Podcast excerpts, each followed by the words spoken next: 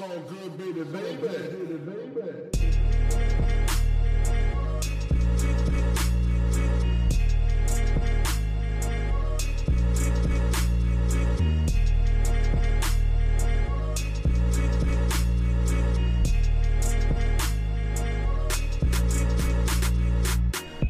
Hallo zusammen, mein Name ist Jan Wehn und ihr hört eine neue Folge vom All Good Podcast. In dieser Woche ist Craig Ignatz bei mir zu Gast und mit ihm spreche ich zuallererst mal über Videospiel-Soundtracks. Craig Ignatz ist nämlich großer Videospielfan gewesen, vom NES an bis zur Nintendo Switch heute. Wir reden über verschiedene Spiele und die Sounds. Außerdem geht es natürlich aber auch um seine Rap-Sozialisation von Wu-Tang bis Jay Dilla oder Karis One, aber auch Mundart-Rap von Coco Jack oder Schreibstar. Wir sprechen über den Hanuschplatz-Flow, darüber, wie sein Song Elvis 2012 ein bisschen sowas wie die Hymne für Cloud-Rap wurde. Cloud-Rap in Anführungsstrichen, weil es ja ein Genre war, was ihm und auch vielen anderen Künstlern in der Zeit immer wieder übergestülpt worden ist. Darüber, wie sich das angefühlt hat, habe ich mit ihm genauso gesprochen wie über die Zusammenarbeit mit El Guni, mit Wandel oder auch die Soloarbeiten an seinen Releases Kirsch oder eben auch dem Marmelade Mixtape. Wir reden außerdem darüber, wie nach diesem ganzen Cloud-Rap-Ding und vor allen Dingen auch dem Soundclash eine Phase begann, in der er erstmal ein bisschen runterfahren musste, um dann wieder zurückzukommen mit einem neuen Album, das jetzt erschienen ist und den Titel Sturm und Drang trägt. Wenn ihr Lust habt, den Podcast oder die redaktionelle Arbeit von Good zu unterstützen, dann freuen wir uns sehr darüber. Die entsprechenden Links findet ihr unten in der Beschreibung. Jetzt aber erstmal viel Spaß mit der neuen Folge. Wie geht's dir? Mir geht's sehr gut, danke. Wie geht's dir? Auch alles wunderbar. Ähm, das klingt jetzt, glaube ich, überhaupt nicht gestellt, aber wir haben gerade schon für die Zuhörer kurz ein Vorgespräch geführt und uns genau darüber schon mal unterhalten. Ähm, ich habe natürlich in der Vorbereitung noch mal mir dein Twitter-Profil angeguckt, wie man das als äh, guter Rap-Journalist so macht.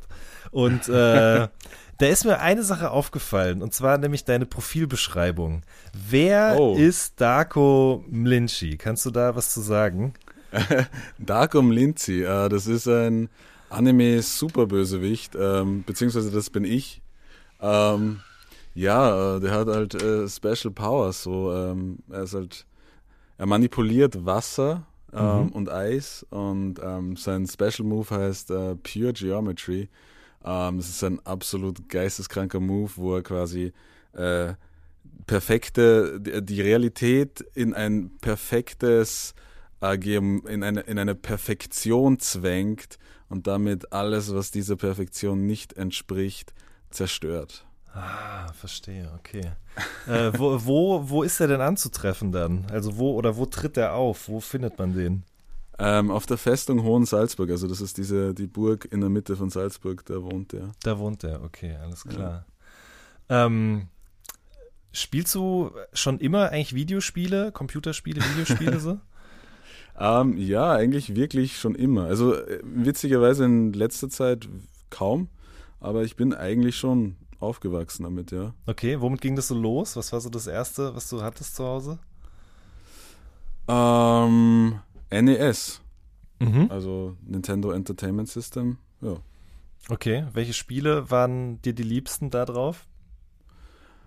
Ähm, muss ich überlegen. Super Mario war auf jeden Fall so, Klassiker, ja. genau, aber ich glaube, ich glaube, mein Favorite, of, mein, mein All-Time Fave ist äh, River City Ransom, heißt es auf Englisch und auf Deutsch heißt es äh, Street Gangs. Auch für NES war das. Genau, ja. Was ging da? Ähm, da ging es um eine, äh, das ist so eine Highschool Love Story kind of, aber basically geht es darum, du- man ist in so einem Pseudo, ich weiß nicht, das ist Amerika, ich schätze schon. Ähm, du, der Protagonist, also du selbst, dir wird quasi deine Freundin entführt Mhm. und du prügelst dich durch diese Stadt, durch alle möglichen Gangs durch, um sie halt zu retten. Okay, verstehe. Ähm, und dann bist du direkt vom, vom NES, bist du dann natürlich auch zum, zum SNES weiter, nehme ich mal an, oder? Genau, also ich meine, da hat mich äh, mein, mein älterer Bruder hat mich da quasi mitgenommen. Ja. und äh, so wirklich selber Spiele gekauft, konsumiert erst äh, bei der N64. Ja. Zum Beispiel Star Fox. Oh ja, Star Fox. Slit. Okay, was noch? Also, ich meine, wenn ich an den N64 denke, klar, Mario Kart 64 war auf jeden Fall heftig so, weil es halt ein ganz krasser Step war vom Super Nintendo dahin. Aber äh, James Bond zum Beispiel, GoldenEye, Oh ja, war auch ja. krass. Ähm, ja, Mario 64, GoldenEye Snowboard Kids ist auch so ein underrated Jam. Ähm, ja, puh. Diddy Kong Racing war auch kinda lit. Mhm. Spielst du auch Nintendo Switch? Ah ja, ist, äh, leidenschaftlich. Zum Beispiel Animal Crossing, ja? du weißt einfach viel zu viel, Alter. Ich habe, ohne Scheiß, Mann, ich habe einfach nur den Twitter-Account durchgeguckt und da gab es auch einen KK Slider Appreciation Tweet und dann dachte ich, da frage ich doch mal nach. Ähm, ja, true, Alter. KK Slider ist für mich auf jeden Fall eine sehr, sehr mystische Figur. Ja, mega. Ähm, es, ist, es ist mein erstes Mal An- Animal Crossing Mhm. ähm, und ich weiß noch zu wenig, aber ich glaube, das ändert sich auch nicht. Okay, verstehe. Dann, äh, bevor wir jetzt die, die Twitter-Gefilde verlassen, ähm, äh, noch eine Frage. Du, du hast irgendwo auch geschrieben, dass du, dass du unbedingt in die Furry-Bubble rein musst. Bist du mittlerweile drin? Ähm, ja, na, das war, das war nur eine kurze Phase von, weiß nicht, 30 Minuten.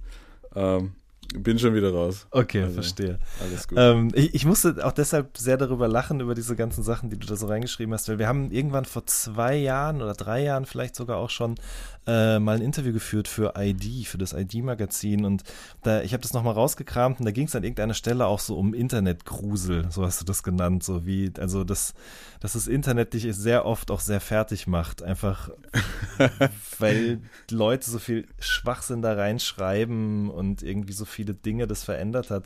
Wie, wie siehst du das heute, aus 2020?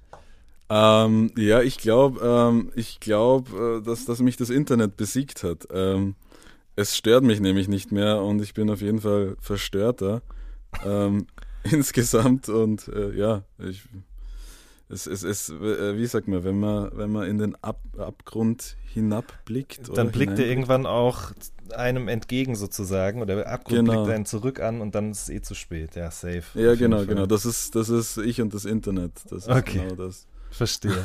ähm, la- lass uns mal ein bisschen über Musik reden. Also wir haben ja gerade schon mal ganz kurz N64 und so weiter und so fort irgendwie angesprochen auch äh, und das irgendwo wann auch mal erzählt, so dass Computerspielmusik auf jeden Fall auch irgendwie immer schon was gewesen ist, was dich, was dich interessiert oder geprägt hat auch. Mhm. Kann man das so sagen? Ja, schon. Also ich meine, man zockt und dann hat man die ganze Zeit diese Melodien im Hirn so und die brennen sich hier rein.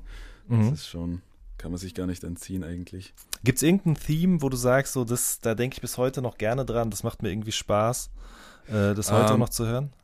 Also ich habe ehrlich gesagt relativ regelmäßig so Flashbacks, so random Flashbacks von random Spielen, irgendwelche Melodien. Also gerade, ich weiß nicht, vor paar Tagen oder ich glaube vor einer Woche von äh, Lilat Wars, also ich glaube Star Fox für die N64, das, das, ähm, das, das Lied von, von diesem Wolf. Das finde ich extrem geil. Mhm. Ähm, ja. Mhm. Und, und abgesehen von Konsolen, Computerspielen und so weiter und so fort, erinnerst du dich, wann war Musik so das erste Mal irgendwie da, wo du so das gemerkt hast, okay, krass, das macht was mit mir, das höre ich gerne, das, das will ich nochmal hören oder das lässt mich irgendwie mit einem guten Gefühl zurück? Ähm, das war quasi in der ersten Volksschule, sagt man das bei euch? Volksschule? Bei uns sagt man Grundschule, glaube ich. Also ich, Grundschule, also die, wo man mit sechs Jahren drin ist. ja, das ist die Grundschule, ja. Ja, ähm, ja, da ist so eine Kassette, KRS One, Friend, da weiß ich noch so, das war so der erste Song, den ich mir immer wieder anhören habe müssen. Mhm. Und Ja. wa- waren auf der Kassette noch mehr Rap-Sachen drauf? Äh, An die kann ich mich gar nicht mehr erinnern. Also es war Ach so, halt dieser okay. Song, der war halt einfach dann, der hat mich irgendwie so ausgenockt so und der Rest war weg. Krass. Okay. Und ungefähr zu der Zeit aber auch Wu-Tang, glaube ich, noch, ne? 36 Chambers. Genau, ja, das ist dann auch so dazugekommen. Aber ja, genau, genau. Ich fand es, also ich habe das in einem anderen Interview äh, gelesen, dass du das mal erzählt hast und ich fand es irgendwie so spannend, weil in der Volksschule, du konntest noch kein Englisch und dementsprechend war das halt ja zusätzlich dazu, dass es eh schon sehr mystische Musik war, doppelt mystisch, weil man halt irgendwie, weil du gar nichts verstanden hast, oder? Ja, absolut. Äh, ja, da ist halt äh, wirklich so, desto mehr Englisch ich gelernt habe, desto mehr habe ich dann diese Tracks entschlüsseln können. Und äh, ja, bis zu dem Punkt, wo ich dann endgültig verstanden habe, um was es geht, hat sich das halt eigentlich in der Bedeutung zigmal verändert. Also, aber das war auch irgendwo geil. So, ich habe habe dieselben Songs einfach so in, in diversesten Versionen einfach kennengelernt. Verstehe. Ähm, und wa waren die beiden Rap-Crews oder Rapper eben dann auch ausschlaggebend für dich zu sagen, okay, ich will, will mehr davon, ich interessiere mich noch mehr für, für englischsprachigen Rap oder war das erstmal gar nicht so ein Thema? Ähm, na, das war dann erst später. Das ist dann eigentlich, hat es so begonnen mit dieser Download-Zeit, so wo man, wo man sich äh, Musik aus dem mhm. Internet selbst downloaden hat können. Da war dann der erste Impuls da, sich mehr damit zu beschäftigen und mehr zu schauen, was gibt's und wie heißt es und von wo ist es. Mhm. Ja.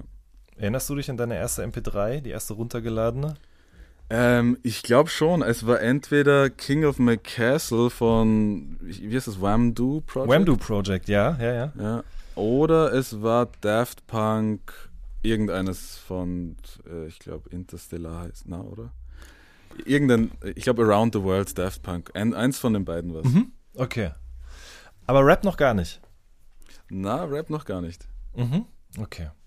Ähm, wie war das denn mit so Mundart-Rap? Das, das war ja auch was, was glaube ich, irgendwie sehr präsent war in deiner Jugend. Also Kroko Jack zum Beispiel oder Scheibster oder auch dieses DNK-Movement. Was waren das so für Sachen, die da irgendwie äh, bei euch passiert sind an Rap? Äh, ja, das war ehrlich gesagt sogar ein bisschen später, dieses, dass ich das überhaupt entdeckt habe. Okay. Das war puh, eigentlich relativ spät, dass ich, also ich habe es lang gar nicht gewusst, dass es das gibt und dann, boah, dann halt auf einen Schlag und ja, ähm, was gibt's da bei uns alles? Ja, DNK Movement, das war so eine Salzburger Gruppierung. Ähm, da eben, also ja, die, die, die, die, die Protagonisten da aus meinem, meinem ersten äh, Dialekt-Rap-Kontakt hast du da jetzt eh eigentlich schon alle aufgezählt. Ja.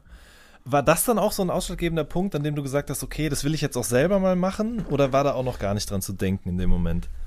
da war, das, da war ich echt noch komplett äh, ganz weit weg davon. Also von, von Rap machen, geschweige denn Dialekt-Rap, das war, das war nicht vorstellbar eigentlich zu dem Zeitpunkt. Und sonst Musik machen auch gar nicht? Es hat einfach keine Auch Rock? noch okay. Gar nicht. Äh, ja, eigentlich nicht, ne? Das war auch noch einfach zu, zu weit weg, so wie macht man das und, und was muss man dafür irgendwie können. So, das war einfach komplett kryptisch noch. Mhm. Und wer hat oder wie kam es dann zustande, dass sich das so ein bisschen quasi enträtselt hat und man gemerkt hat oder du gemerkt hast, okay, das ist, das geht doch irgendwie einfacher, als ich gedacht habe oder vielleicht kann ich das ja auch? Ah, das war eigentlich, der Schlüsselmoment war Drexor, der mich dann irgendwie, wir sind draußen abgehangen und der hat dann gemeint, hey, lass mal einen Song recorden und ich war so, okay, äh, kann man das einfach so machen und dann, ja, dann habe ich so den ersten Song recorded äh, ganz schlimmer Song, aber ich habe halt dann gemerkt, so ja, kann man machen, so wenn man es will. Mhm. Welches Jahr war das? Worüber sprechen wir jetzt ungefähr? Ich kann mich gar nicht erinnern. Ich glaube 2008, 2009 so. Okay, ja. Und Bin mir aber also, gar nicht sicher. Ja, aber das war also dementsprechend auch alles überhaupt noch nicht äh, in der Öffentlichkeit, sondern das war erstmal nur, ihr hängt zusammen rum und macht einfach so ein bisschen und probiert aus.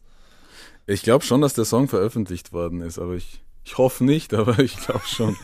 ich habe ich hab, ich hab ihn zumindest nicht gefunden. So. Also wenn, ich habe mich echt auf die Suche begeben, aber das, das Erste, was man so findet, ist, glaube ich, wirklich dann ab 2011 eigentlich diese ganze Hannuschplatz-Flow-Sache. Ja. Ähm, ja. Aber Hannuschplatz-Flow so. war, bevor das sozusagen so eine Art, ja, Kollektiv, Movement, was auch immer war, das war ein Blog, oder? Ja, ganz am Anfang war das ein, ein ja, einfach ein Blog zum, zum Musikveröffentlichen. Okay, und dann irgendwann ist daraus aber dann so ein Zusammenschluss von Leuten geworden. Ja, wer, war, also, wer war das? Oder erzähl mal so ein bisschen vielleicht diese, die Historie des legendären Hanuschplatz-Flow-Mysteriums. Also das war eben dieser Blog und eigentlich im Endeffekt die ganzen Leute, die da Musik veröffentlicht haben, drüber ähm, haben sich dann eigentlich zusammengeschlossen über die Zeit. Das war ja Drexor, äh, Jan Krillin OP, aka äh, Ernst Palicek, aka Shobombo Vasse, ähm, Lex Lugner, äh, Papa also die Namen und AKAs sind ja endlos bei uns. Ja. Ähm, einfach, einfach alle, die man kennt so. Und ja, das, das war irgendwie so der Übergang, war dann eigentlich so dieses mimige Verwenden von dem Begriff Hanusplatzflow, Mhm. der dann eben dann irgendwann die Gruppe definiert hat. Okay. Was geht bei Ernst Palicek? Ähm, Sommer in Wien, der einzige veröffentlichte Song jemals, wenn ich es richtig in Erinnerung habe, oder? Äh, ja, ich glaube auch. Aber ich habe die Vermutung, dass da bald was kommt. Aber ich möchte Ah. jetzt nicht zu viel sagen. Okay, verstehe. Ähm, okay, so. Und es gab tatsächlich auch mal, wenn ich es richtig recherchiert habe, irgendwann mal die Idee, auch eine Handelsplatz Flow Mario Kart Edition zu programmieren. Die ist sogar, die ist sogar programmiert worden, Wirklich? soweit ich weiß. Ja, ich glaube schon halt, was heißt programmiert? Ich glaube halt einfach diese ganzen Sprites, also diese ganzen Texturen sind ersetzt worden mit halt random Hanuschplatz-Referenzen und es schaut halt natürlich wirklich arg aus. also ich glaube eher unspielbar und auch, ja, es interessiert glaube ich jetzt nicht so viele Leute, aber ist, äh, ist, ist vollzogen worden. Heftig, okay. Gut, aber wichtiger war die Musik. Ich glaube, es war schon äh, Young Krillin, der dann so ein bisschen Lil B, Gucci Mane und sowas alles irgendwie auch da reingebracht hat, oder? Ja, Young Krillin sicher auch, aber die ganzen, also der, der ganze Freundeskreis war konstant sich äh, Sachen am Zeigen und äh, hin und her inspirieren quasi. Ähm, ich wüsste jetzt nicht, von wem was gekommen ist, wer wem was gezeigt hat. Ähm, ja, ich glaube, das war so ein Gruppending. Okay, und das war dann alles in, miteinander, diese ganzen Einflüsse und dieses sich gegenseitig Sachen zeigen. Das ist dann resultiert, erst in so ein paar einzelnen Tracks, aber dann auch in der Bullies and Pullies. Das war das, glaube ich, das erste Ding, was du mit äh, Jan Crulin zusammen damals noch Jesse Dick gemacht hast, oder? Genau, ja. Das, das haben wir gemacht, äh, einfach straight übers Internet. Wir haben uns äh, erst zum letzten Track haben wir uns das erste Mal gesehen. Und dann Ach, war das. Ding eigentlich schon fertig, ja. Abgefahren. Okay, also wie kam das, dass ihr euch übers Internet überhaupt kennengelernt oder das gemacht habt?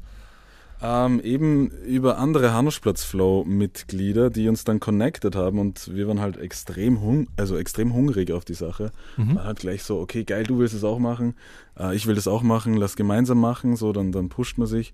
Und äh, ich war eben zu der Zeit in Wien und er in Salzburg und wie das Ding dann quasi fertig war, konnte ich erst nach Salzburg und dann haben wir uns erst getroffen, so. Okay. Danach hast du dann aber deine erste Solo-Sache gemacht, Swag Tape. Ähm, Ja, genau. ähm, zusammen mit äh, Nikodem Milewski, ne? Genau, ja. Erzähl doch mal, wer war das oder wer ist es? Ähm, der ist ja tatsächlich auch heute noch sehr, sehr umtriebig und hat, weiß ich nicht, mit allen möglichen Leuten außer dir zusammengearbeitet. Felix Jähn, Grönemeyer, Mattea, Young Huren und so. Genau. Genau, genau. Ähm, ja, das, den, den kenne ich aus, oder kannte ich, na, ich kenne ihn ja noch immer, äh, aus Salzburg, Mhm. äh, vom Fußballspielen. Und ja, ich habe dann irgendwann hab ihn kontaktiert und gemeint, ich möchte ein Album aufnehmen. Und er hat mir da das Studio zur Verfügung äh, gestellt und seine Expertise. Und dann haben wir das so an einem Nachmittag alles recorded und das, the rest is history, wie man so schön sagt. Wenn du, wenn du jetzt heute so auf das Swag Tape zurückguckst, acht Jahre her, was, was wird, also was empfindest du dabei? Was, was für Einflüsse erkennst du da auf den Songs? Ich habe das echt so lange nicht mehr gehört, dass ich gar nicht mehr weiß, wie das klingt. Also ich Okay. habe wirklich keine Ahnung. Okay. Ähm, ich soll es mir vielleicht mal wieder anhören, aber ich habe ein bisschen Angst davor, ehrlich gesagt. Also ich muss sagen, ich höre das echt wirklich immer noch gerne, einfach weil das äh, auch nochmal ganz anders klingt als die Sachen, die du danach oft gemacht hast. Ich meine, es klingt ja eh immer alles ein bisschen anders, was du danach veröffentlicht dann hast, aber so ein bisschen Houston, bisschen Atlanta und so. Ich finde es irgendwie, es war eine schöne oder eine, eine gelungene Übersetzung auf jeden Fall dieser Sachen ins in deutschsprachigen Raum, sagen wir mal weitestgehend so. Wow, Ähm, okay. Geil. Erinnerst du dich noch an Omega 3D? Oh ja, oh ja. Was war das? Omega 3D, ja, das ist, äh, das ist ein Dämon, der meiner Seele entsprungen ist. Mhm. Ähm, oh Gott, ja, da ist sogar ein eigenes Tape entstanden, gell? Richtig, ja. Ah ja, das war sehr düster. Das habe ich, boah, ja, was soll man dazu sagen? Kind of trippy. Das, da war ich echt ein bisschen neben der Spur so und habe da dieses Tape gemacht, das, das sich gerade irgendwie anfühlt wie so ein, wie so ein, eine, ja, wie so ein Albtraum ein bisschen. Mhm. Finde ich auch. Also sehr, sehr entrückt, fast schon filmisch. Trippy trifft finde ich auch eigentlich total gut so. Ähm, das sind aber alles ja Dinge, die echt noch ziemlich unterm Radar irgendwie liefen. Was dann aber das erste Mal mehr Aufmerksamkeit irgendwie bekommen hat, war Elvis. Ähm, mhm. Der Song ist aber auch nicht groß anders entstanden als die Sachen davor, oder? Wie ist das Lied damals zusammengekommen? Ähm, Elvis, da muss ich kurz überlegen. Ähm, ich bin zu Lex Lugner und wir haben, ja, also er hat er hat den Beat gebastelt, ich habe den Text geschrieben und dann habe ich auf seinem Diktiergerät äh, im Nebenzimmer den, den, den, den, Song, also den, meine Parts aufgenommen und äh, ja, also das war auch damals so das Standardprozedere bei uns. Krass, okay, das heißt, du hast sozusagen über Kopfhörer den Beat gehört und dann auf dem ja. Diktiergerät eine A Cappella-Spur aufgenommen, so, oder? Genau, ja. und dann hinterher die Datei äh, versucht, wieder auf den Takt zu schieben und dann den fertigen genau. Song draus zu machen. Heftig. Genau. Okay. Ja. richtig, richtig ghetto. Ja, aber also das hört man ja nicht, muss ich sagen. Ne? Das hört sich auf jeden Fall, das hat für den Vibe hat es auf jeden Fall gereicht. Ähm, es war, ich, ich kann mich nicht mehr erinnern, ob ich den Song damals gehört habe, als der noch nicht, also als, als der einfach nur so rauskam oder als der dann als Vinyl erschienen ist. Aber auf jeden Fall hat mich das auch schon sehr stark beeindruckt, dass sowas irgendwie von hier kommt, ganz dumm gesagt. Ähm, cool. Aber ich war ja auch nicht der Einzige. Also, wie, hast du damals so das Feedback auf diesen Song und auf das dazugehörige Video und alles wahrgenommen, dass man auf einmal da so auf euch, auf Salzburg, auf den Hannischplatz-Flow äh, geguckt hat? Ja, das war, das war sehr beflügelnd damals. Das war eigentlich, eigentlich fast schon ein bisschen unverständlich. Weil wir haben ja einfach nur, wir haben einfach nur quasi gemacht, was wir machen wollten und haben gar nicht irgendwie äh, damit gerechnet, dass das jetzt Leute direkt erreichen könnte, weil das war auch einfach nicht unser Ziel. Mhm. Ähm, und wir, wir sehen uns auch, also wir haben uns damals ja auch sehr als, wie soll ich sagen, eher als Außenseiter gesehen und dass es dann irgendwie doch so eine Art Masse erreicht hat, war wirklich sehr überraschend. Mhm. Hast du dich umgekehrt für alles, was sozusagen außerhalb von eurem Kosmos passiert ist, überhaupt interessiert zu der Zeit damals? Im Deutschrap? Mhm. Also, na, überhaupt nicht. Gar nicht. Okay. überhaupt nicht, na. Also hat es wirklich gar keine Rolle gespielt oder kanntest du die Leute noch nicht mal oder wie, wie kann man sich das vorstellen? Also ich, ich kannte nichts, äh, ich wollte auch nicht wirklich was kennen. So natürlich die Protagonisten von damals, die, die, denen man nicht ausweichen hat können, das habe ich natürlich schon gekannt. Mhm. Aber sonst einfach halt wirklich nichts. Also ist auch heute äh, ähnlich. Mhm. Wie war das mit Moneyboy? Also ich meine, wir sprechen jetzt ja von der Zeit 2013 ungefähr, 2012, 2013, wo Dreh den Swag auf schon draußen war und auch andere Sachen kamen irgendwie. Ähm, war der ein Thema bei euch im Freundeskreis? Äh, nicht wirklich. Also wenn dann, äh, ja, Krillin war relativ offen Moneyboy mhm. gegenüber. Ähm, das, das hat quasi mir dann auch irgendwie den, den Weg geebnet, das zu verstehen, was Moneyboy da gemacht hat, weil das war für mich am Anfang auch extrem kryptisch. Also ich war da auch eigentlich vor den Kopf gestoßen. Und äh, bei den anderen weiß ich es nicht, aber ich weiß, dass eben Krillin war, das, war da relativ bald irgendwie drin. Und äh, über den habe ich dann angefangen, das zu verstehen und auch zu appreciaten. Mhm. Mhm. Ähm, du hast dann mit Krillin auch noch ein, ein, Album gemacht, Speakerbox, The Love Below, Part 2. ähm, Inwiefern hat sich das von Bullies und Pullies unterschieden? Für die Leute, die jetzt vielleicht nicht wissen, worüber wir hier gerade überhaupt sprechen, über welche obskuren Releases. Boah, ich, das ist wirklich schwer zu sagen. Also, das ist eines der chaotisch, äh, chaotisch entstandenen äh, Tapes, die ich jemals gemacht habe. Ähm, ich, ich weiß nicht mal, welche Songs da drauf sind. Okay. Aber das erklärt ja auch so ein bisschen, ihr habt es halt einfach gemacht, weil ihr Bock darauf hattet und nicht, weil ihr gedacht habt, okay, das interessiert vielleicht auch andere Leute und in acht Jahre später werde ich nochmal in einem Interview darauf angesprochen. So. Ja, na, ja. mit dem habe ich auf jeden Fall nicht gerechnet. okay, na, dann sprechen wir mal ein bisschen über El Guni. Der hat ähm, äh, dich damals ja dann über Facebook nach einem Feature gefragt, oder? Oder wie, wie seid ihr sozusagen, wie habt ihr das erste Mal Kontakt miteinander geknüpft? Ich glaube, es war über Facebook, ich weiß gar nicht, gar nicht mehr, aber es war auf jeden Fall übers Internet und es war so straight up, so hey, lass, lass Feature machen. Und ich habe ihn halt auch nicht gekannt, weil ich eben Deutschrap nichts mhm. kannte mhm. und habe mir dann seine Sachen angehört und habe mir gedacht, geil, oder? Also geil, dass der, dass der Feature von mir will, weil habe das halt gefeiert auch. Mhm. Was selten ist, eben weil ich mit Deutschrap nicht so klarkomme und, und ja, direkt den Song gemacht und halt auch null damit gerechnet, dass der irgendwie sowas in, in Gang setzen könnte. Ja. Aber auch das ist nur übers Internet passiert. Das heißt, du bist dann nicht nach Köln und ihr habt das da zusammen gemacht oder so. Na, äh, auch nur übers Internet. Okay. Nach Köln bist du dann aber 2015, würde ich jetzt mal behaupten, weil dann auch Kirsch erschienen ist und das ist ja damals über Melting Pot rausgekommen. Genau. Ähm, ein Label aus Köln. Ähm, wie kam das zustande, dass du dann über Melting Pot Musik äh, oder Music, Melting Pot Music dann eben das Kirsch-Album veröffentlicht hast? Ähm, es war so, dass Kirsch, also ich, ich habe noch jemanden gesucht, der Kirsch rausbringt. Und es war extrem schwer, irgendjemanden zu finden, der einfach, der, der ready war für das. Also es war wirklich unglaublich schwer. Mhm. Und Melting Pot war dann quasi zu überreden und äh, ja, und äh, so kam es dazu. Also die waren halt ready. Ähm, ja. Warum wolltest du das denn dann richtig rausbringen? Also du hättest ja auch einfach sagen können, okay, ich habe jetzt hier ein Album fertig und das bringe ich genauso wie die anderen Sachen auch über den Blog raus. Vielleicht hört jemand das, vielleicht auch nicht. Ist auch egal eigentlich.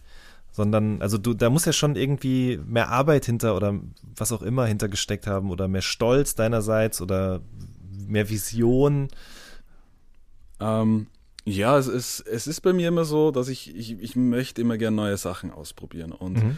dieses Legere, mal schauen, was passiert, das habe ich dann oft genug gemacht. Und ich wollte dann mal sehen, okay, was, was passiert, wenn ich wenn ich es mal so, wenn ich es versuche glatt zu machen quasi. Mhm. Und dann, wie das fertig war, war das halt dann so glatt, dass das dann geheißen hat, okay, da könnte man ja schauen. Und dann wollte ich halt schauen, wie weit ich das pushen kann, wenn ich halt so richtig nach, wie soll ich sagen, nach den Regeln spiele. Mhm. Okay. Ja. Äh, dieses glatte oder professionelle oder wie auch immer man das jetzt nennen mag, so, da warst du aber auch nicht alleine für verantwortlich. Da war auch Nikodem mit für verantwortlich, oder? Dass genau, das ein genau, bisschen genau. strukturierter wurde alles und so weiter. Ähm, wie, wie, wie hast du dann an dem Album gearbeitet im Vergleich zu den Sachen davor, die alle eher so ein bisschen Kraut und Rüben zwischen Tür und Angel passiert sind? Ich habe basically äh, komplett gleich gearbeitet, aber der Recording-Prozess war halt eben begleitet von Nico Demilewski. Mhm. Aber sonst, ähm, ich habe gleich gearbeitet, aber ich habe halt versucht, ähm, textlich, inhaltlich so einfach ein bisschen breiter verständlichere Sachen zu thematisieren. Mhm. Wie blickst du heute auf das Album zurück? Du hast einen, äh, einen Instagram-Post gemacht, als das Album, glaube ich, fünf Jahre alt geworden ist. Und äh, wie, ja, wie, mit was für ein Gefühl blickst du heute auf das Album zurück? Ähm, ich war sehr überrascht nach dem Post, äh, wie viele Leute darauf reagiert haben, dass, dass ihnen dieses Album irgendwie doch was bedeutet. Mhm. Ähm, das ist halt schon krass, weil man macht, im Endeffekt macht man Musik und dann kommt so zurück, dass es für Leute mehr als Musik ist und das ist halt eigentlich crazy. Also mhm. das löst irgendwie so eine, eine schöne, aber schwer zu definierende Emotion aus. Mhm, verstehe. Ja, ich glaube, also ich, also ich, ich höre das immer noch wahnsinnig gern, aber ich glaube, für, für die ganze Rap-Szene, so mit fünf Jahren Abstand betrachtet, glaube ich schon, dass das Album auch auf eine Art ganz neue Facetten hinzugeschaltet hat irgendwie. Also so, ich finde, ähm, dieses Melodiebewusstsein, dieses kitschige, ähm, das sind alles so Dinge, sich selbst auch nicht immer ganz so ernst nehmen, aber dabei trotzdem irgendwie serious sein. Das ist alles, sind alles Dinge, die ich auf dem Album das erste Mal so gehört habe, würde ich einfach sagen. Und dementsprechend, also mich hat es nicht verwundert, dass es so viel Zuspruch gab, nachdem du das gepostet hast. Ähm, also ich würde schon, was du auch darunter geschrieben hast, das innovativste und wegweisendste Deutsch-Rap in Anführungsstrichen Album. ich würde es auf jeden Fall unterschreiben. So. Ja, geil, freut mich. ähm, krass fand ich auch, weil dann so kurz danach direkt dieses Album mit Wandel kam, das Geldleben-Album, was ja wirklich so die komplett andere Richtung war. Ähm, nur mit einem Produzenten, sehr viel äh, boom-bappigerer, erdiger Sound auf eine Art auch. Ähm, wie ist damals das Geldleben-Album zustande gekommen? Und auch Boah. dieser Sound. Ähm, ja, das war einfach so die, die Kollision von, von Wandel und mir. So, das war, also ich war halt irgendwie, ich war sehr motiviert, Wandel war sehr motiviert und dann waren wir halt immer bei ihm zu Hause und haben halt einfach äh, rumgeschraubt, ja. Ähm, und haben halt also wirklich extrem frontal da Songs erzeugt. Ähm, das, fühlt sich jetzt im Nachhinein auch irgendwie so ein bisschen fiebertraumartig an, mhm. weil wir haben da extrem schnell, ich glaube, in zwei Wochen, glaube ich, haben wir das quasi fertig gehabt. Mhm. Ähm, ja, und das, das, so ist das entstanden wie guckst du auf so ein Album da zurück? Sagst du dann manchmal auch, ich höre mir das nochmal an und denke, fuck, das hätte ich aber anders machen können? Oder sagst du da jetzt zum Beispiel, nee, das passt schon alles so, das ist genau deshalb, weil es so schnell entstanden ist, ähm, ist es genau richtig auch und hat genau den richtigen Vibe? Ähm, äh, ich tue mir ein bisschen schwer mit meinen eigenen Sachen. Ich bin dann extrem kritisch und das heißt, äh, es macht mir nicht so viel Spaß, alte Sachen wiederzuhören. Meistens, mhm. manchmal schon. Also ja, äh, ich weiß nicht, ob das die Frage erklärt, äh, beantwortet. Ein bisschen, aber äh, interessanter finde ich, noch darüber hinaus, interessant finde ich eben auch, was du gesagt hast, Fiebertraum, dass es so schnell ging, weil ich habe dann halt auch nochmal geschaut, ne, in dem erst 2015 kam Kirsch, 2016 dann Geldleben, dann aber auch noch das Ding mit El Guni zusammen, dann aber auch noch ein Solo-Tape. Ähm, das ging alles irgendwie krass schnell und irgendwie auch im, im Dauerfeuer so. Wie, also wie blickst du auf dieses Jahr zurück, 2016? Hm, das 2016 war extrem intensiv. Da war eben auch noch, äh, da waren diese zwei Touren. Mhm. Und ähm, ja, aber ich, ich mag das so. Also ich, ich mag, äh, mag gern viel Musik erzeugen. Also das, mhm. äh, das, das macht mich glücklich. Wie war das denn dann mit El Guni, so viel auf Tour zu sein, aber auch mit ihm Musik zu machen? Ich meine, ihr wart so viel beieinander und seid darüber ja auch Freunde geworden, würde ich jetzt mal behaupten. So. Ja, ja. Dafür, dass ihr euch nur aus dem Internet und über die Musik kanntet? Ja, das war, war nice, war sehr schöne Experience. Äh, auf Tour sein ist generell richtig, richtig, richtig intensiv und äh, ja, das ist, das ist schon ein, ein Highlight im Leben, würde ich sagen. Hm. In den Interviews damals, ich meine, wir haben damals ja auch ein paar geführt, aber auch, ihr habt mit vielen anderen äh, Medien gesprochen, auch mit Fernsehsendern und so weiter und so fort. Es ging ja immer wieder um diese Cloud-Rap-Formel damals oder diese Bezeichnung für das, was ihr da so macht. Und ihr habt euch da ja immer schon sehr, also ihr habt euch da nicht gegen gewehrt, aber ihr habt schon auch gesagt, okay, das ist halt diese Begrifflichkeit, aber ich ich würde selber nicht so bezeichnen, aber es ist okay, wenn Leute das so sagen. Auch dazu vielleicht, wie, wie, blickst du da so aus heutiger Perspektive drauf? Ich hatte neulich äh, Mixo und McLeod im Podcast zu Gast, ähm, die das damals auch sehr intensiv verfolgt haben und die meinten dann so, ich glaube, sie glauben, dass es halt vielen Leuten irgendwie auch geschadet hat, dass sie immer unter diesem Genrebegriff so äh, mhm. zusammengefasst worden sind und dass manche Leute das bis heute irgendwie so als Label mit sich rumtragen. Wie, wie, wie blickst du darauf zurück, auf diesen Sommer des Cloud-Rap? ähm, ja, das ist, es ist seltsam. Ich weiß es nicht. Es, es, es, es, es, löst das seltsames Gefühl in mir aus. Es ist irgendwie sehr unwirklich, weil es das macht für mich noch immer keinen Sinn, dieses Cloud-Rap-Ding. Aber ich meine, es war nichtsdestotrotz real so. Mhm. Und ähm, ja, dass es, dass es manchen geschadet hat, glaube ich, kann ich mir gut vorstellen. Ähm, ich ich finde den Begriff im, im Nachhinein jetzt, auch so wie du es verwendet hast, als äh, Summer of Cloud Rap, funktioniert, macht es voll Sinn, aber mhm. damals diese Leute zusammenzufassen in einer Gruppe war, äh, finde ich, finde ich eh auch heute noch absurd, weil es halt irgendwie, es hat nicht eigentlich zusammengehört. Also als Ära finde ich es okay, aber so als Stil-Ding gar nicht. Ja, ja, voll. Sehe ich ganz genauso. Aber das trieb ja dann schon irgendwie auch Blüten äh, die auch noch in das Jahr danach irgendwie mit reinreichten. Also ähm, 2017 habt ihr dann am Soundclash auch teilgenommen, am Red Bull Soundclash, äh, mhm. zusammen mit Sufjan als Team New Level. Ähm, und das Ganze wurde ja so als Generationenkonflikt irgendwie aufgezogen, neue gegen alte Generationen, ein Stück weit vielleicht dann eben auch Cloud und Straßenrap aus 2017 im Vergleich zu diesem Golden Era Boom Bap Sound äh, der späten 90er. Ähm, wie, wie blickst du auf, auf diese Veranstaltung zurück? Ähm, ja, wow, das war ärger anstrengend. Ähm, das war, es war ein bisschen ein Schock auch so. Also das war halt so die, die absolute Deutschrap-Industriedröhnung. Und ähm, ich wollte ich wollt nie im Deutschrap mitmachen eigentlich. Und dann war ich einfach mittendrin. Mhm. Und ähm, ja, ich meine, es war, es war schön, da mitmachen zu dürfen und es war super intensiv und spannend und lehrreich. Aber es war jetzt definitiv, also es war, es war eindeutig jetzt nicht so der Ort, wo ich mich äh, aufhalten möchte. Mhm. Ähm, es war auch ein bisschen traumatisierend quasi. Das wollte ich nämlich jetzt gerade fragen. Also ich meine, du hast danach auch weiter Musik gemacht, aber ich hatte irgendwie auch so ein bisschen das Gefühl, das war so, das war nicht nur der Soundclash, sondern das war irgendwie auch so der Clash. Und danach war irgendwie klar, ähm, das war's jetzt damit und manche Künstler machen vielleicht auch weiter, manche entwickeln sich anders in eine andere Richtung und ich hatte so bei dir das Gefühl, du hast dich dann auch wieder ein Stück weit zurückgezogen nach Salzburg oder Wien oder wo auch immer hin und hast dann eben wieder mit deinen Jungs Musik gemacht. War, war das eine richtige Annahme so?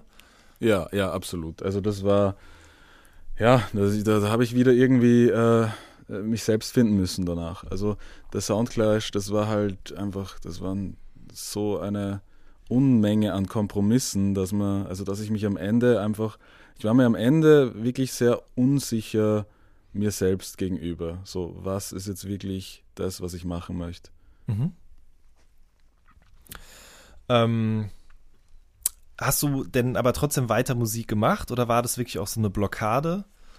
Ähm, ja, es war, ich habe ich hab dann eben angefangen mit diesem, äh, dass ich mehr in, in, äh, ins Hochdeutsche gehe, weil ich halt, ich wollte irgendwo einen Bruch haben zu dem, was hinter mir liegt. Mhm. Und deswegen habe ich halt auch irgendwie was Neues ausprobieren müssen. Und in der Zeit habe ich dann angefangen, Songs zu machen, wo ich äh, mich so reingefühlt habe ins Hochdeutsche. Und das war halt auch, das war schon ein Prozess. Also äh, ich kann Hochdeutsch sprechen, aber das äh, in, einen, in, einen, in einem Rap-Text zu, so zu verwenden, dass es so klingt, wie ich möchte, ist halt echt, das kommt nicht von selbst so.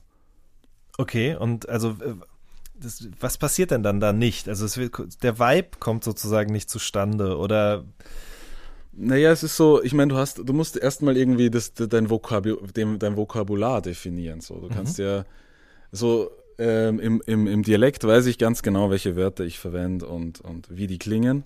Ähm, gut, das habe ich eben auch durchs Machen gelernt und dann äh, ja beim Hochdeutsch eben auch, weil du hast ja, ja, welche Wörter klingen geil. So, das ist einfach und, und welche Wörter klingen mit welchen Wörtern geil und welche Wörter kann man überhaupt richtig aussprechen mhm. und alles Mögliche. Und äh, wie rapper ist das Ganze? Und das, da, da, da muss man sich echt irgendwie reintasten. Also, oder mhm. ich zumindest. Dieser Findungsprozess, war das dann aber nachdem ihr Bullies in Bullies 2 gemacht habt oder davor? Äh, äh, das weiß ich gerade gar nicht. Ich glaube so gleichzeitig. Das war so konstant irgendwie ab, ab dem Soundclash immer so wieder. Ja. Habe ich mich da reingefuchst. Okay, und dann habt ihr Bullies and Pullies 2 gemacht, was ja, finde ich auch wieder, also wenn man jetzt dieses Release gegen zum Beispiel diese New Level EP hält, das, da liegen ja schon wirklich krass Welten zwischen. Also das war, Bullies and Pullies war wieder komplett irgendwie so in Richtung Hanuschplatz verortet, sage ich mal, Back to the Roots, sehr verspielt, dieser Hörspielcharakter und so weiter und so fort.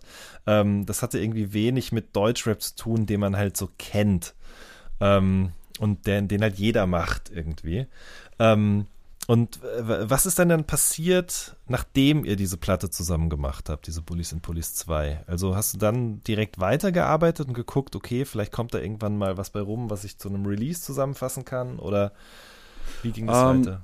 Da habe ich eigentlich äh, herumexperimentiert. Also da habe ich dann äh, mit Henrik so ein paar Sessions gemacht und da so ein bisschen ähm, rumgetüftelt und ja, also ich war einfach in so einer Experimentierphase. Mhm. Ja, also relativ ziellos auch, also auch, ja, ich habe mich so richtig sortiert, so, also so sortieren müssen, inhaltlich, sprachlich eben. Das war, ja, Was heißt inhaltlich sortieren dann? ähm, ja, so über was, über was möchte ich rappen, so, ähm, Mhm. Ja, also Soundclash war halt da eben auch so inhaltlich so ein krasser Kompromiss und dann, Und was hast du dann, was hast du dann gefunden, worüber du gerne rappen willst? Weil ich würde sagen, die Sachen, die du bis dahin gemacht hattest, da ging es ja schon viel um dich, um euer Leben, ums Coolsein, um Drogen, Frauen. Es ist eh eigentlich dasselbe, nur anders. es ist äh, ich, es ist es ist halt irgendwie so andere Aspekte von derselben Sache. Also es ist es geht noch immer einfach um um mein Innenleben, sag ich mal, aber halt anders ausgedrückt einfach. Mhm. Es geht ja auf dem, oder nee, anders, vielleicht fangen wir nochmal anders an. Du hast dann eben rumprobiert und irgendwann, nehme ich jetzt mal an, gemerkt, okay, da könnte was draus werden. Da könnte vielleicht auch was draus werden, was man Sturm und Drang nennt hinterher. Erinnerst du dich, wann das, wann das soweit war, dass du gemerkt hast, dass da irgendwie jetzt ein, ein Album oder was anderes draus werden könnte? Ähm, ich glaube, das war bei. Ja, da hat es mehrere Momente gegeben. Hm, Ich würde sagen, es war wahrscheinlich nach der London-Session, nachdem ich quasi die Hook für Bipolar hatte. Da war ich dann. Da habe ich dann irgendwie so diesen, diesen Spannungsbogen vor Augen gehabt auf einmal. Jetzt warst du gerade weg. Oh je. Ähm, hörst du mich? Ja, jetzt höre ich dich wieder klar und Ach so. deutlich. Ja. Ähm, ja, das war so ab Bipolar, also in der, in der London-Session. Äh, da habe ich dann plötzlich diesen Spannungsbogen so vor Augen gehabt. Okay. London Session heißt, ihr wart in London, habt Musik gemacht, aber du warst auch nicht, nicht nur da in London, oder? Genau, genau. Wir sind äh, relativ viel gereist einfach. Ähm, wo waren wir? Ähm, Rom, Wien, Berlin, London und äh, ich glaube Barcelona war es dann. Ähm, und haben halt in, in, in den Städten halt ähm, äh, Musik gemacht. So. Was war der Grund dafür, zu sagen, wir reisen irgendwie ein bisschen durch Europa und machen Musik? Es war eigentlich wirklich nur, weil es ging. Also, weil wir hatten Bock drauf und why not? aber war das ein anderes Musikmachen dann? Ja, Oder ein anderes Texte ja. schreiben? Okay. Ab, absolut. Also das ist halt so, das ist, das äh, weiß ich nicht, das, das, man taucht dann so, man taucht dann so gemeinsam mit jemand anderen in so eine neue, in so eine neue Welt ein und dann, dann hat man so, weiß nicht, das verbindet dann und diese Eindrücke, habe ich persönlich das Gefühl, fließen dann irgendwie ein in, in, in, ins Projekt. Mhm. Wenn du sagst wir, von wem sprichst du dann? Ah, vom Burger. Also der hat den Großteil von, von Sturm und Drang produziert. Und äh, ja, der ist aus Rom und großartiger Musiker. Wie habt ihr euch kennengelernt? Ah, so, mir ist, mir ist irgendwie ein Beat-Paket geschickt worden und äh, das war geil und dann, dann habe ich gefragt, wer, wer, wer ist das und dann haben wir connected. Er hat mich gleich nach Rom eingeladen und dann bin ich nach Rom und the rest is history. Verstehe. Wer, hat denn noch mitproduziert? Henrik hat Ähm, auch was gemacht, ne? Genau, und Feed Meller. Ja. Wie würdest du denn den Sound beschreiben? Ich erinnere mich nochmal an dieses Interview, was wir geführt haben zum äh, Marmelade Mixtape und äh, da hast du mir eben auch erzählt, dass du eigentlich immer schon versuchst, oder das heißt versuchst, du machst einfach immer was anderes, ähm, was sich von dem unterscheidet, was du davor getan hast. Wie, wie würdest du das jetzt beschreiben, was, was da auf Sturm und Drang so passiert? Boah, das ist sehr schwer. Ähm, ich würde sagen, es ist. Oh mein Gott, das ist richtig schwer. Eher RB, irgendwo so zwischen RB und äh, ja, vielleicht noch so Trap-Fragmente. Mhm. Es ist, ja, puh, es ist sehr, sehr zeitgenössischer RB, würde ich sagen, Mhm. vielleicht. mit, mit Betonung auf das Rhythm von Rhythm and Blues. Ja. Ja. ähm, du hast gerade eben schon bipolar und diesen Spannungsbogen angesprochen, den du da gefunden hast. Es geht auf der Platte ja viel um Beziehungen zwischenmenschlicher Art, die verschieden ausgehen, andauern, abgebrochen sind und so weiter und so fort. Ähm, was, was, was hat dich dahin finden lassen thematisch, dass du gesagt hast, okay, das ist irgendwie was, was das Ganze vielleicht thematisch zusammenhält? Ähm, das ist einfach wirklich ohne, ohne Planung einfach von selbst gekommen. Es war einfach, weiß nicht, das, das, das, das hat irgendwie ausgedrückt werden müssen, meinerseits. Also das hat, also ich habe erst im Nachhinein irgendwie gemerkt, dass das irgendwo äh, mein Thema bei der Sache war. Mhm.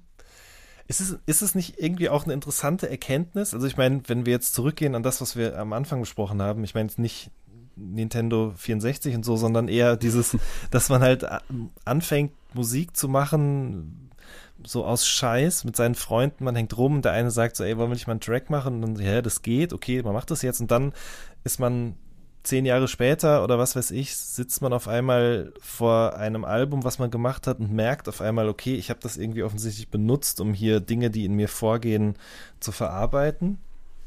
Ja, das ist, das ist sehr, sehr äh, absurd irgendwo. Äh, ja, es ist für mich sehr schwer, diese zwei Momente mental überhaupt zu verknüpfen. Also mhm. es fühlt sich an wie, wie ein anderes Leben. Ja. Ähm, du experimentierst auch sehr viel mit der Stimme auf dieser Platte, finde ich, im Vergleich zu vorher. Wie kam das? Ähm, das ist eigentlich viel Burger zu verdanken, weil er, der pusht mich dann immer mhm. und sagt so, hey, das geht sich schon aus so, das passt schon. Und dann probiere ich das aus und ja, und er hat dann meistens auch recht. Verstehe. Du hast äh, aber auch nicht, mit, nicht nur mit Burgermusik gemacht oder mit Henrik und Fit Meller, sondern äh, auch mit Kitschkrieg und Mode Selector, ne? Stimmt, ja. Wie, ja, das kommt jetzt dann. Ja. Genau, das kommt jetzt auch bald irgendwann raus, vielleicht vor dem Podcast, vielleicht kurz danach. Ich weiß es gerade noch gar nicht so genau, aber äh, wie kam das denn zustande? Uh, boah, ich kenne halt äh, Kitschkrieg schon sehr lang. Ähm, mhm. Und ja, die, die suchten nach einem geilen Wort, äh, wie sagt man, Sprachgesangsartisten. Und ja, da warst na, du natürlich äh, der richtige Mann. Ja, jetzt ganz oben auf der Liste. Mhm. Ähm, und äh, ja, der, der, der, Track ist halt richtig brazy. So. Also habe selber nicht mit dem, mit dem gerechnet, was dabei rauskommen ist. Ähm, Finde das aber sehr geil. Also ich möchte noch nicht zu viel verraten, mhm. aber ich finde es geil, mal so einen, so einen Song zu haben. Also freue mich schon sehr drauf. Bei, als ich mir nochmal alte Interviews durchgelesen habe, ist mir aufgefallen, du hast früher auch sehr viel produziert. Oder was heißt sehr viel, aber du hast auf jeden Fall auch produziert, als Pretty Falco zum Beispiel, ja. Das äh, war der Name. Und ich habe mich gefragt, was eigentlich diese Produzentenkarriere so macht. Ah, ja, leider komplett liegen geblieben. Das ist sich einfach, das, das war zu wenig Zeit, äh, raptechnisch und ich ich habe auch so wenig Zeit, mich da wieder reinzufuchsen. Also es wäre schon geil, wieder anzufangen, aber jetzt gerade macht Schreiben mehr Sinn. Okay. Und was, was passiert da noch so? Also ich meine, du hast schon gesagt, das neue Zeug ist jetzt, geht so in eine RB-Richtung. Früher hast du auch viel schon damit kokettiert, irgendwie noch mehr so in Richtung Pop zu gehen, vielleicht sogar auch Schlager. Was, woran arbeitest du jetzt gerade? Ich meine, wir sprechen jetzt ja auch gerade, du bist gerade im Studio. Ich weiß, ja, was genau. geht so? Also neben mir sitzt einfach original dieser Henrik, mhm. Grade A Producer. Ja, er zeigt mir den Mittelfinger, aber wir sind trotzdem befreundet. Shoutout. Ähm, Shoutout an dich. Ah ja, äh, Shoutout an Jan Krillin, der hat mich darum gebeten. Ähm, was wir jetzt machen? Äh, boah, futuristischen Sound, finde ich. Ähm, es, es, ich, auch wirklich schwer zu beschreiben gerade. Was, Henrik, was würdest du sagen? Oh Gott, er zuckt einfach nur mit den Schultern. Ja, ähm, futuristisch. Das war eigentlich ein schöner Schluss, oder? Würde ich sagen. Greg Ignatz, ich danke dir auf jeden Fall sehr für deine Zeit. Es äh, ja, war auf jeden Fall interessant und spannend, mit dir mal ein bisschen eine kleine Zeitreise zu machen in deine Anfänge und zu schauen, was dann so in der Zwischenzeit bis jetzt zu Sturm und Drang passiert ist. Das war eine neue Folge vom All Good Podcast. Wir hören uns in der nächsten Woche. Macht's gut. Tschüss. Tschüss.